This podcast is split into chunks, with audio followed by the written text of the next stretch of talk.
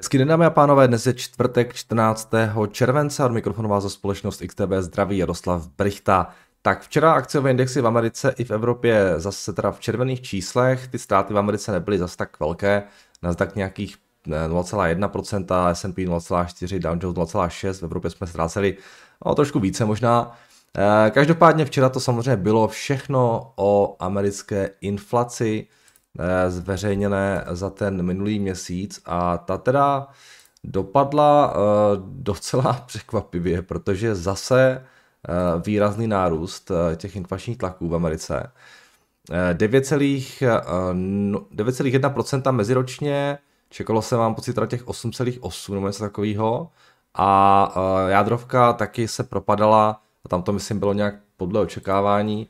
Takže ta, ta meziroční inflace, eh, ta nám teda jako výrazně eh, překonala konsenzus, ale eh, ono to nebylo pouze o té meziroční inflaci, protože když se podíváme, já se to nenachystal, pardon, ale to bude. Když se podíváme na ty výsledky meziměsíční, tak ty taky zrychlovaly, což prostě není dobrý. Takže čekalo se meziměsíčně 1,1, nakonec to bylo 1,3, v tom minulém měsíci to bylo 1. Jo.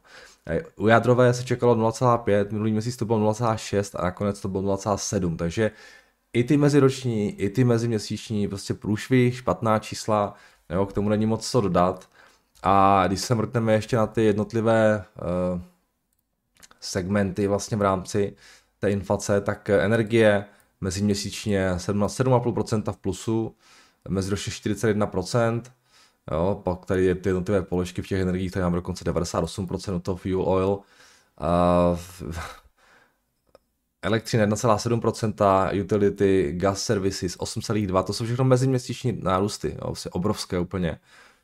Uh, no, každopádně tady ty energie by mohly začít možná trošku klesat, vysta, ropa a tak dále, zemní plyn taky v Americe uh, šel dolů, ale co je pořád prostě průšvih, je třeba ten shelter, který je 0,6%, mezi, to je třetina CPI, třetina toho koše, jo, a ten, ten teda, jo, ten, ten vůbec nezvolně naopak zrychluje, a to je 5,6% meziročně, takže dokud tohle nezačne klesat, tak těžko, těžko se bude ta inflace nějak jako eh, stadno dostávat nějak, na nějaké normální úrovni. Ona samozřejmě může klesnout z těch 9%, jo, pokud se uklidní ty komodity a tak dále, ta ekonomika začne zpomalovat, ale prostě není to dobrý a uh, už to taky komentovali Eh, komentovali ti jednotliví představitelé americké centrální banky. Eh, ta inflace byla nejvyšší od roku 1981, včera potom hnedka mluvil eh, Rafal Bostič z Atlantského Fedu, ten v podstatě řekl, že je ve hře i zvýšení sazeb po 100 bazických bodů na tom dalším zasedání americké centrální banky a není to tak dávno, kdy vlastně zrovna on to, to, to, on to byl tuším, který říkal, že že v tom září už by si potom mohl dát pauzu s tím zvyšováním sazeb, jo. Takže, takže tady docela změna. Eh, potom mluvila ještě Loreta Mester včera a ta uvedla, že Fed může být přinucen dostat sazby výrazně na těch eh, neutrální míru a tam je nějakou dobu držet. Jo, a když se podíváme potom na ten výhled pro eh, úrokové sazby v Americe, tak je to, řekl bych, skoro 50-50 ohledně ohledně toho, že by mohli zvýšit sazbu, že by mohli zvýšit sazbu o rovné procento, nebo už se to možná více kloní k tomu procentu. Jo. Ta, ten, ten implied rate change na ten příští měsíc, eh, na to příští zasedání je 0,92. Jo. Takže když se vezmeme, může zvýšit o 0,75 nebo o 1, tak jako už se blížíme k té jedince víc. Takže, takže ten trh se přiklání k tomu, že už by to dokonce mohlo být hike o, o 100, 100 bazických bodů. Není to úplně jisté, ale, ale a ta šance samozřejmě výrazně vzrostla. A když se mrkneme na to, jak se vyvíjí ta očekávání pro konec letošního roku, tak tam ty sazby vidí trh na nějakých 3,72%, schválně, jak to, si to včera nějak narostlo. No a tohle je ten včerejší nárůst, že se to v podstatě vrací tam, kde to bylo na tom, na tom maximu, kde to bylo v eh, polovině, polovině minulého měsíce. No, takže uh, inflace uh, velká, velké téma. Samozřejmě velké téma je taky to, jestli teda už to konečně, jestli je to ten pík, ta inflace, nebo ještě ne. Eh, protože spousta lidí argumentuje tím, že nám samozřejmě klesají ty ceny komodit a tak dále. Což jako plus, plus eh, jo, vidíme, že eh, ta ekonomika prostě začíná jako zvolňovat. A asi to dává smysl ten argument, a jestli to bude tohle ten pík, nebo až jako někdy příští nebo přes příští měsíc uvidíme. Ale úplně není moc dobrý to, že ta inflace v tom minulém měsíci zrychlovala i meziměsíčně. Každopádně jako taky si nedokážu představit, že ta inflace bude takhle vysoko dlouhou dobu. Jo. Vzhledem tomu, jakým, jo, jak máme nějaký ten, že jo, ten, ten fiskální stimul je pryč, monetární nám taky mizí, takže asi jsme někde poblíž toho píku, ale ono nejde ani tak o to, jestli to je pík nebo není, ale o to, jak rychle budeme klesat k nějakému normálnímu, jo. Jestli prostě jsme na píku, ale budeme rok se dostávat na 7%, tak to je pořád prostě velký problém, jo, nebo na 5. Takže uh, to bude zajímavé, no, sledovat ještě v, tom, v té druhé polovině toho letošního roku, co nám ten inflace bude dělat a bude to strašně důležitý parametr pro všechno, jo, pro ten vývoj měnové politiky a celkově ocenění na finančních trzích, takže a tohle, a tohle budeme dál zvědaví. No, uh, když se podíváme na tu reakci na trzích, tak uh, ty, ty akcie to tak nějak docela, řekněme, zvládly. Tady tohle, tohle je reakce na S&P 500, kde to máme. Tady, jo, nejdřív teda uh, velké oslabení, potom návrat, pak jsme se oslabili, no velké oslabení. Bylo to volatilní, ale nebylo to nějak úplně jako dramatické. V podstatě ten, to, ta prvotní reakce byla minus No tak jo, nebylo to úplně, nebylo to úplně špatný. Minus 2%, říkám to správně. Minus 2%. Nakonec jsme teda uh, se vrátili zpátky a včerejší reakce minus 0,6, takže to nebylo nic zase tak hrozného. Na eurodolaru taky trošku volatilita, ale taky s tím ten trh nevěděl moc rady. Nejdříve nám teda dolar posílil, pak nám zase oslabil, pak nám zase posílil. Pořád se plácáme plus minus kolem té parity.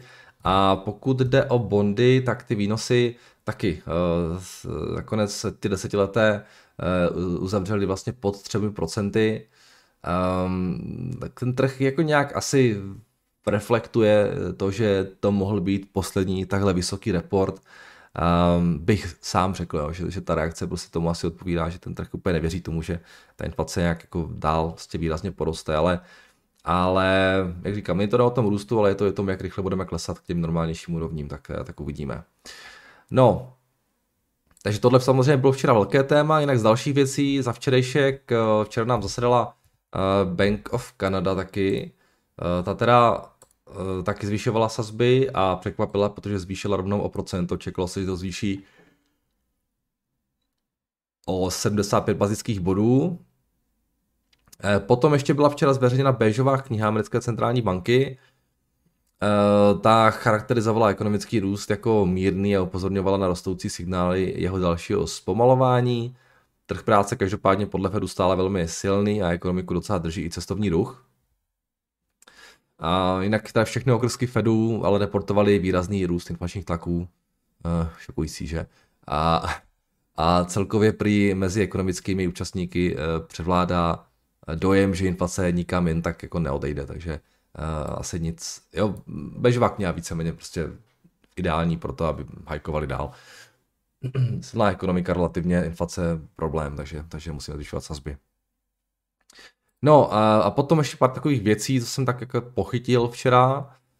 Třeba na Wall Street Journal jsem včera četl, že americké firmy v S&P 500 v minulém čtvrtletí vyplatily na dividendách rekordních 140 miliard dolarů, což je o 3 miliardy více než v předchozím čtvrtletí a o 13 miliard více než v prvním kvartále 2020, kdy to byl vlastně ten pík předtím, než ty dividendy začaly klesat. Takže letos mají prý dividendy růst v průměru nějaký 10% a firmy, přestože inflace a tak dále, zpomalice ekonomika, tak jako vysílají signál investorům, že uh, jsou na tom docela dobře. A Netflix včera oznámil, že jeho partnerem pro vývoj eh, té jeho ad, ad platformy, eh, té reklamní vlastně platformy, eh, bude Microsoft, což je teda trochu překvápko, musím říct, protože Microsoft se skoro vůbec, o Microsoftu se skoro vůbec nemluvilo.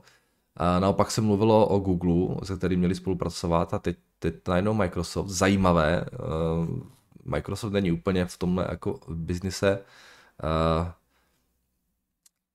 řekl bych nějak aktivní, ale oni jim tuším budou vyvíjet jenom tu platformu, eh, na které to poběží. Eh, ten, to zobrazování reklam a tak dále, tam, tam Microsoft není, takže tam bych řekl, že to bude asi, um, že o, o tom to nebylo, eh, ta, ta,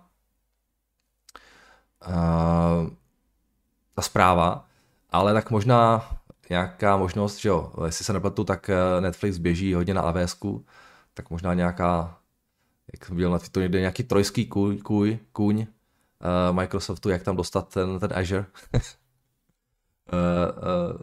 jo, tak uh, uvidíme. Uh, každopádně zajímavá, zajímavá informace. Mám pocit, že jsem četl, že snad už do konce letošního roku bych chtěl, Micro, že bych chtěl Netflix něco uh, nějak představit ten, ten uh, levnější subscription s reklamami, tak uvidíme, jestli to stihnou. Potom zajímavá zpráva z Tesly, protože její Head of AI a Autopilot divize Andrej Karpaty označ, oznámil, že v automobilce skončil. Jsem teda vůbec netušil, že to je, že to je rodák ze Slovenska. A, a, a takže, takže tohle byla určitě docela zajímavá zpráva, protože není to tak dávno, co, jsem, co jsme se dozvěděli, že Tesla propustila nějakých 229 lidí ze její autopilot divize, což jako nevypadá moc dobře, jo, protože eh, v této divizi propouští, odchází šéf její, jo, Samozřejmě velká část té vysoké evaluace Tesly souvisí s tím, že investoři se ani nedívají jako na automobilku, ale jako na nějakou spíše softwarovou firmu, která právě bude mít tady tohleto AI solution, protože ty auta budou jezdit sama, jo, eh, relativně brzy. A teď teda se tam docela propouští, dělají se tam nějaké změny, tak eh, nevypadá to úplně dobře jo, pro, tu, pro tu baluaci. Ale tak třeba to je super zpráva, nikdo nevíme, ale prostě jenom jako nějaký dojem můj z toho.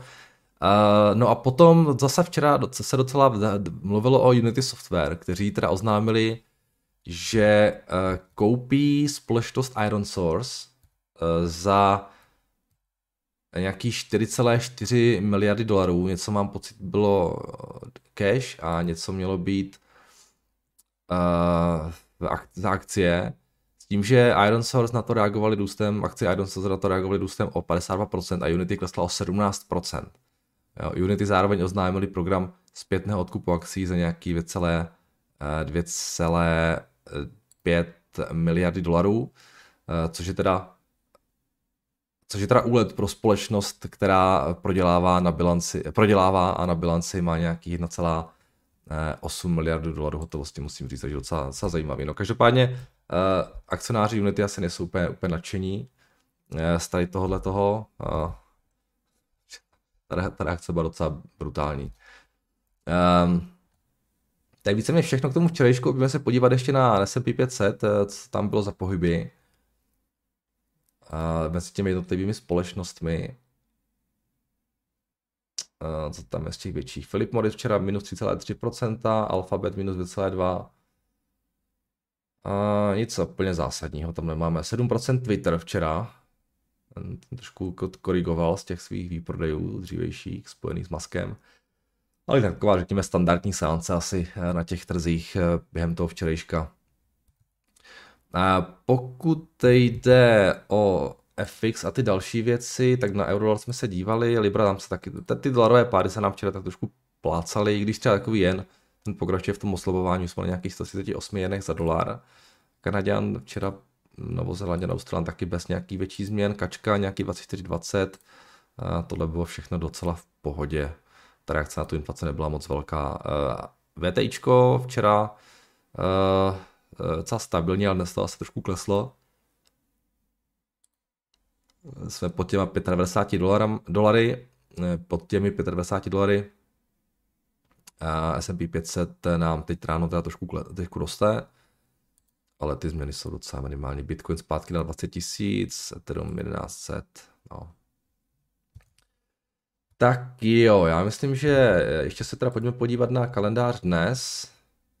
Měli jsme tam data z trhu práce z Austrálie, to byly trošku lepší, ale jinak PPI v Americe dnes ještě, claimsy tam budou, zásoby zemního plynu, eh, ekonomické forecasty z eurozóny, tohle asi nebudou nějak úplně eh, super zajímavé věci. Eh, TSMC, jestli se nepletu, dneska mají reportovat nebo už reportovali, tak to Mám takový dojem.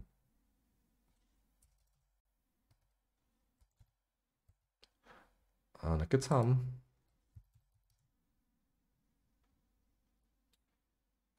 Jo, 14. je dneska. Aha, tak OK, takže nevím, jestli už to mají za sebou, nebo každopádně jsou tam výsledky TSMC.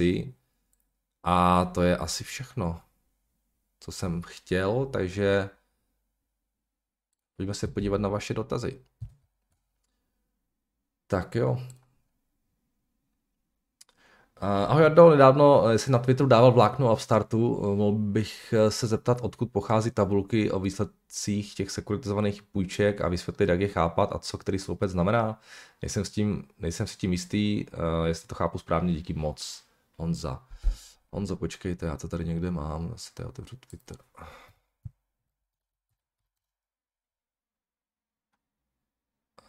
Já jsem, jo, já jsem dával vlákno na, na, na tom Upstartu. No, tak jako nějak se snažil nějak popřemýšlet nad tím, co dál s tou pozicí.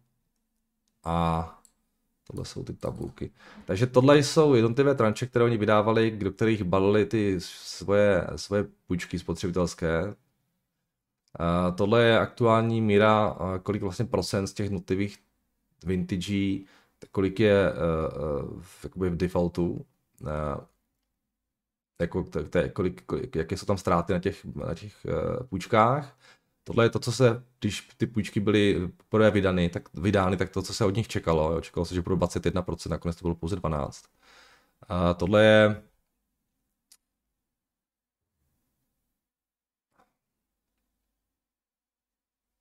Jo, tohle, tohle, vteřinku, tohle je eh, projekce v, v momentě, kdy ta, kdy, ta, kdy ty, ne, kdy ty ABS byly jakoby prodány a tohle je upravená projekce podle toho, jak se vyvíjí ty jednotlivé tranče. Jo. Jo, on, oni se potom mění podle toho, jakým způsobem roste nebo klesá ta, ta, ta úroveň defaultu. Jo. Takže jo, a ten, ten zdroj je kvra.com, myslím. Se to píše kvra. Jo, tohle. Musíte se tam ale zaregistrovat.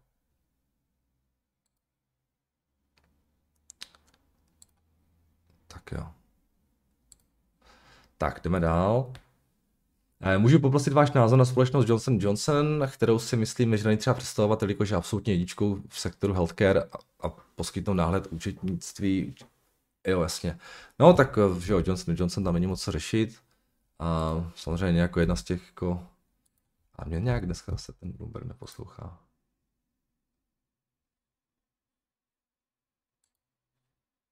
Jedna z těch top uh, firm, uh, léky, různé prostě kosmetické věci. A ježíš, co je? Vteřinku. A kosmetické věci a tak dále. Já se, tomu potom, já se k tomu potom vrátím, já musím znovu restartovat tady tohle, no.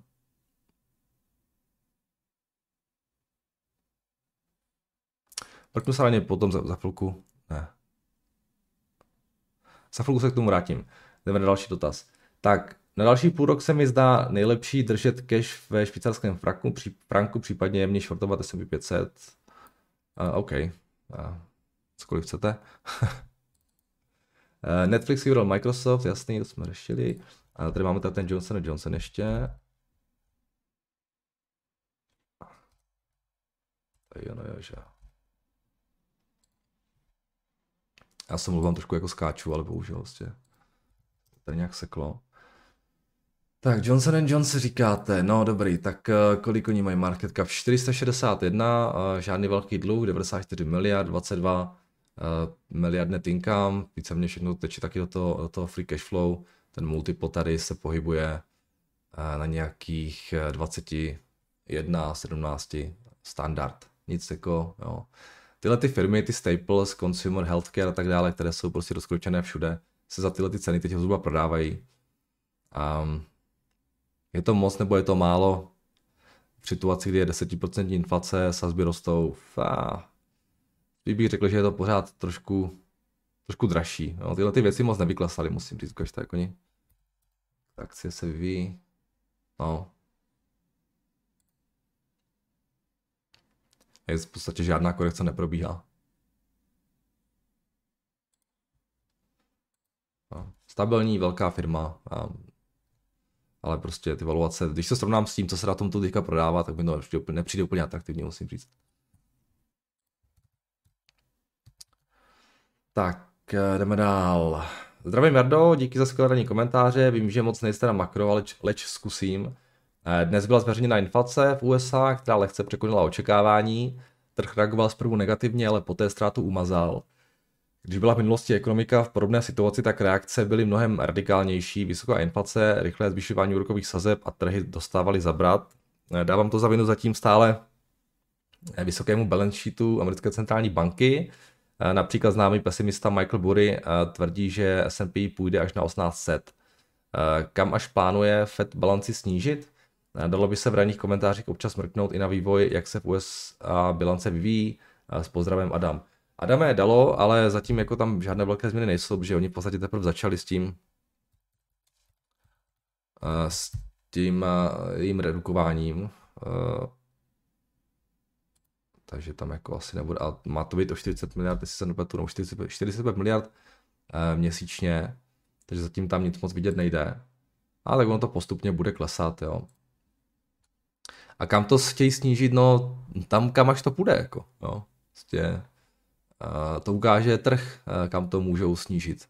Jo. A jak, jak, jak dlouho to může, může pokračovat. A když si vezmete po té finanční krizi, dejme tam třeba 0,5, uh, tak jak to nahodili tady, tak potom dlouho, dlouho, jo, a pak tohle se snižovali, no a pak hold přišla se nějaká krize, to už bylo to už ani ta krize, to bylo ještě ten 2019, tady už to začali zvyšovat, protože prostě už to bylo moc, tady tohle utahování, no a pak covid a boom a už jsme na 9, 9 bilionech dolarech, takže eh, kam to sníží, to se ukáže až podle toho, kam je ten trh pustí, no. Tak, uh, jdeme dál. Ahoj Jardo, na to, jak ze všech stran poslouchám, že komunity budou od, odpovědí na inflaci a půjdou proti akcím, protože komodity na rozdíl od peněz nejdou vytisknout, se teda zatím neukazují jako oáza klidu. Chápal bych to, řekněme, u stavebních materiálů, ale i drahé kovy klesají. Je to jen nějaká menší odchylka potvrzující pravidlo? Nebo myslíte, že komodity tentokrát jako hedge nezafungují tak jako v předchozích krizích? Víte co, já se ani nejsem jistý, že ty komodity v nějakých těch, těch předchozích krizích nějak jako extrémně fungovaly. Jo. Víte si, co dělala třeba ropa v té krizi 2009. No, ono to chvilku šlo až na 150, ale pak se to taky úplně propadlo. Vlastně pokud přichází recese, tak, eh, tak jako klesá poptávka po těch komoditách a ty komodity se, se na to jako projeví. Já nevím, proč se furt říká, že komodity jsou hedge proti inflaci. Jo. Um, nemám takový pocit, jo, že, by, že by měli nás nějak jako ochraňovat před inflací. Proč? No.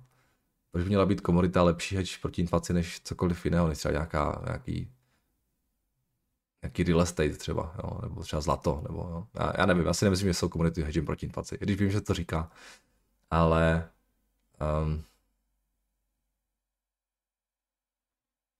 komodity rostou, když po nich roste poptávka a, a nebo když je nízká nabídka. To je ten ideální setup pro ně, což eh, tady rozhodně bylo eh, v těch minulých těma měsících, ale teď hold, ta nabídka je pořád relativně omezená samozřejmě, ale ta poptávka začíná klesat, takže, takže proto nám teď i ty komodity začaly padat. A u toho zlata, myslím, že tam velkou roli hraje taky ten dolar, který je extrémně silný a ty rostoucí úrokové sazby. Jo. A prostě zlato není zdaleka tak zajímavé aktivum v momentě, kdy máte sazby tam, kde jsou a výhled, protože ještě, výhled na ty sazby ještě porostou. Jo. Prostě radši investoři drží nějaké dluhopisy, které mají nějaký yield, když chtějí být jako v nějakém safe haven aktivu, než aby drželi zlato.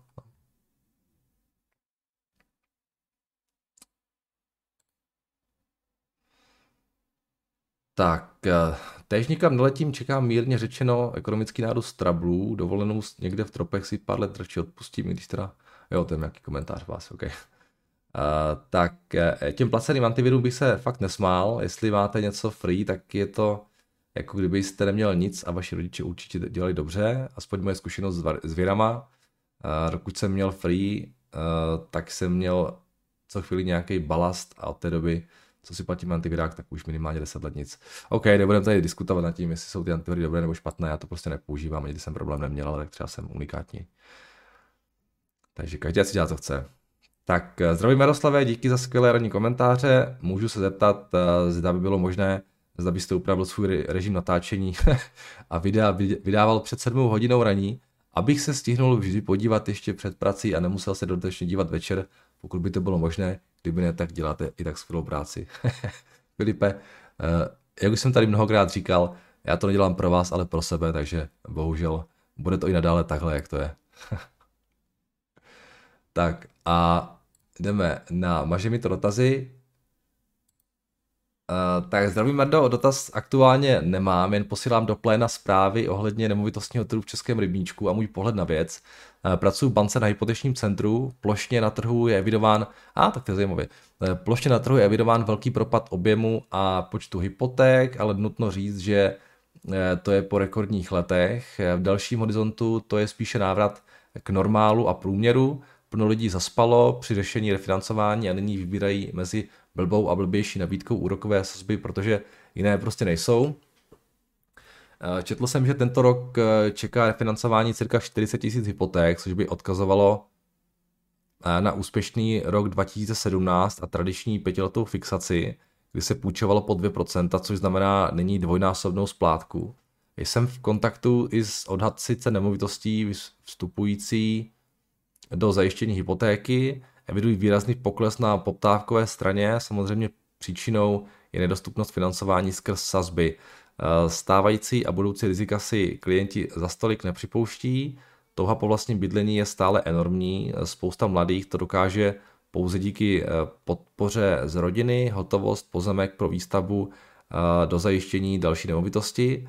Odhad si uvádí, že se to dotýká i Prahy, tam prý dříve bylo 10 zájemců na jeden byt, dělala se pak koupě aučním systémem, nyní přijde jeden zájemce, který chce ještě slevu, opět určité články uvádí nárůst nabídky bytů, což se nevyhnulo v Praze ani Brnu, ceny zatím celkem rezistentní, prodloužila se i doba prodeje cirka na 3 až 6 měsíců. U standardní nemovitosti, pokud prodávající nechce jít pod tržní cenou, opadl i zájem o investiční nemovitosti na, na nájem, to teď s hypotékou fakt nedává smysl, teda koupit to teď na pronájem a pak to mít pro své děti. Obecně platí, že pokud se bortí nemovitostní trh, tak první to odnesou e, zbytné nemovitosti, rekreační objekty, chaty, chalupy, e, následují nemovitosti s horší občanskou vybaveností, hlavně byty, e, držáci jsou byty v obecně Držáci jsou byty eh, v krajských městech, eh, cenově odolnější proti bytům jsou i rodinné domy, eh, po nich je poptávka stále velká, hlavně po těch, které nevyžadují žádnou nebo minimální rekonstrukci. Do kompletní rekonstrukce a přestavby se vzhledem k cenám materiálu nikdo nehrne. Sám jsem zvědavý, kam to půjde dále, ale jedno je zřejmé, propis, propis aktuálních sazeb do trhu je teprve v běhu a spousta lidí se, na, se má ještě na co těšit, zvlášť pokud skončí fixace úrokové sazby souběžně s fixacemi energií. Pořád panuje FOMO efekt, že nemovitosti levnější nebudou, je k tomu brutální mediální masáž, často ale pod těmito články jsou podepsáni developeři, realitní kanceláře a tak dále, jasně. OK, super, Lukáši, děkuji za zajímavý update. Víceméně tak asi všichni tušíme, jako že, že se to blíží a, jo, a hold prostě jako 7% sazby v Česku a jako konečná pro, pro, pro hypotéky, takže ta poptávka musí prostě vyschnout. A ty ceny v pohodě můžou klesnout, pokud ty sazby zůstanou další dobu na těch vysokých úrovních. Takže jo, to více mě tak nějak jako asi sedí. Takže děkuji Lukáši. Tak dotaz na Rick. Uh, ahoj Jardo, předně bych ti rád poděkoval za tvou každodenní práci, která nám aktivním fanouškům sledujícím tvůj pořád přináší jenom poměrně časté pobavení eh, nad tvými svéráznými komentáři, ale zejména eh, zajímavé informace a postřehy k aktuálnímu dění. Doufám, že tě tato práce neomezí, nebojte se, zatím je to v pohodě. tak, uh, k dotazu samému, rád bych se tě zeptal na tvůj osobní názor na rig uh, Transocean. Uh, díval jsem se do Pepovy tabulky a nenašel jsem žádnou informaci o tom, že bys o této společnosti hovořil. Poprosil bych tě tedy o náhled do Bloombergu z hlediska budoucích prognóz a tvůj zasvěcený komentář, jak danou společnost hodnotí z hlediska dostupných dat. Jen krátce uvedu pro ty, kteří tuto společnost neznají, že se jedná o americkou společnost, která je největším světovým dodavatelem vrtných prací na moři, kdy má tato společnost pobočky v 20 zemích po celém světě. Společnost se v současné době obchoduje nejníže za poslední 20 let vyjma teda covidové krize, kdy se tato společnost historicky obchodovala za vysoké desetinásobky současných cen. Rick je delší dobu Rick již delší dobu trápí velké zadlužení, které společnost v posledních letech sice pomalu snižuje, nicméně jí delší dobu klesají a stagnují tržby a společnost se tak v posledních letech evidentně nedaří společnosti, společnosti se nedaří nabrat ten správný směr, díky kterému byla v roce 2013 přidána do S&P 500. Pokud se nepletu, tak si sám v minulosti někde zmiňoval, že jsi měl, máš v této společnosti malou pozici. Ne, ne, ne, to, to, to, jsem, to jsem určitě neříkal. A chtěl bych se zeptat, jest, zdali je to stále aktuální, případně jak vidíš budoucnost této společnosti, která se pohybuje ve vysoce specializovaném a zcela jistě cyklickém segmentu podnikání. Vidíš šance na návrat minulých zlatých časů, anebo spíše očekáváš pokračující útlum této společnosti a zápas s dluhem, který bez restrukturalizace společnosti může tuto přivést až k bankrotu.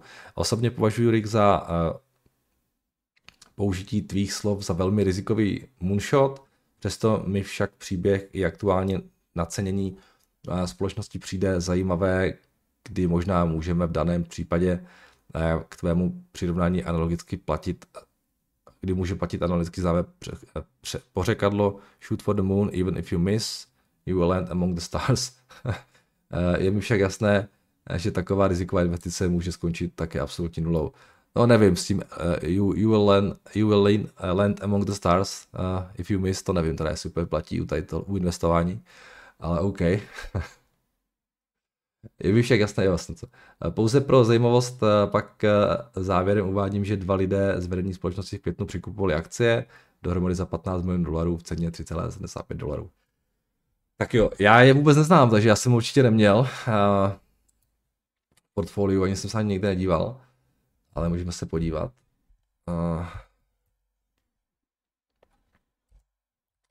Rick říkáte Transocean.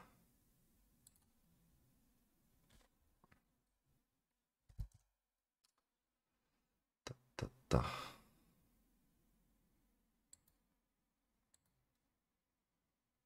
Takže říkáte nějaký vrty.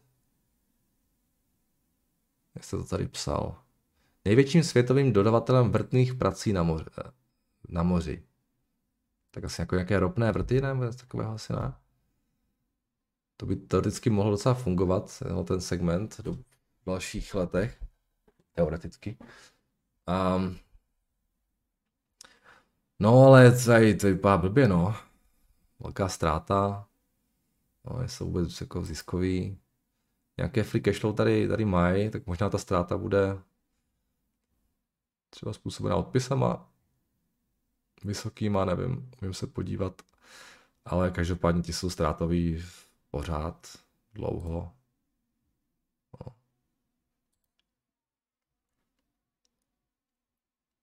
My naposled zisku v roce 2016, tady ten zisk jako hodně byl vysoký, ale to se jako výrazně propaly ty tržby. Oni měli tržby 9 miliard, teďka mají tržby 2,5 nebo kolik. Jo, do toho se nedaří splácet ten dluh, takže tohle nevypadá moc dobře. Takhle na první pohled. Dluh je vysoký. Zajímavé, že přikupovali akcie, tam ti, ti, ti lidi od toho možná něco tuší, ale, ale to já netuším, co tuší. A... Oni mají vysoké odpisy, uh, takže ta ztráta je spíš jako účetní. Oni mají, díky tomu, že mají vysoké odpisy, tak mají uh, docela nějaké, nějaké free cash flow mají. Jo se podíváte cash from operation activities je nějakých 400, 400 milionů. Takže jak ten biznis se postupně utlumoval, tak, eh, tak eh, jak dobíhají ty odpisy, tak ještě jako tohle generuje docela dost. Takže nějaké, nějaké, nějakou hotovost dělají, ale to může být pořád málo pro, pro tu splátku toho dluhu. No. No.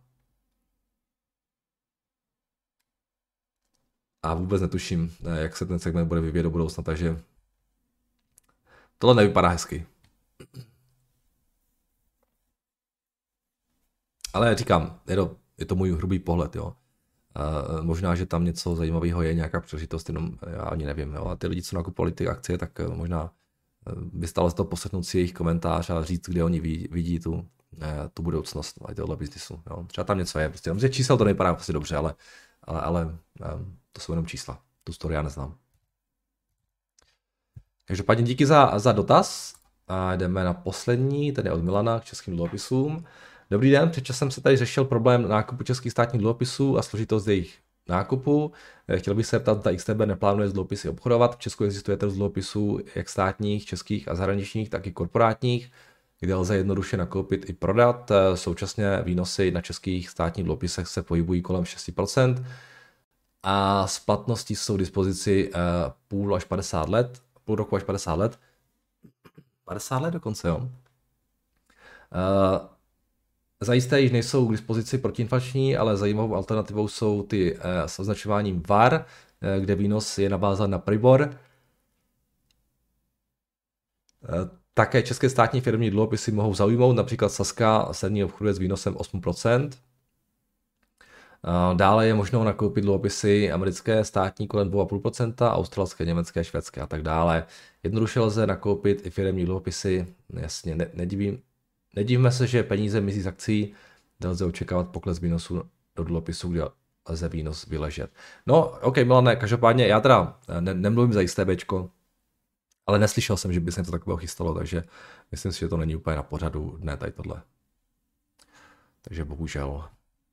Tak jo, eh, toť vše, eh, dámy a pánové. Já ještě doplním jednu informaci, takže já tady zítra nejsem, takže eh, si dávám pauzičku a uslyšíme se znova až pondělí. Tak se mějte krásně, hezký víkend všem a v pondělí zase naslyšenou.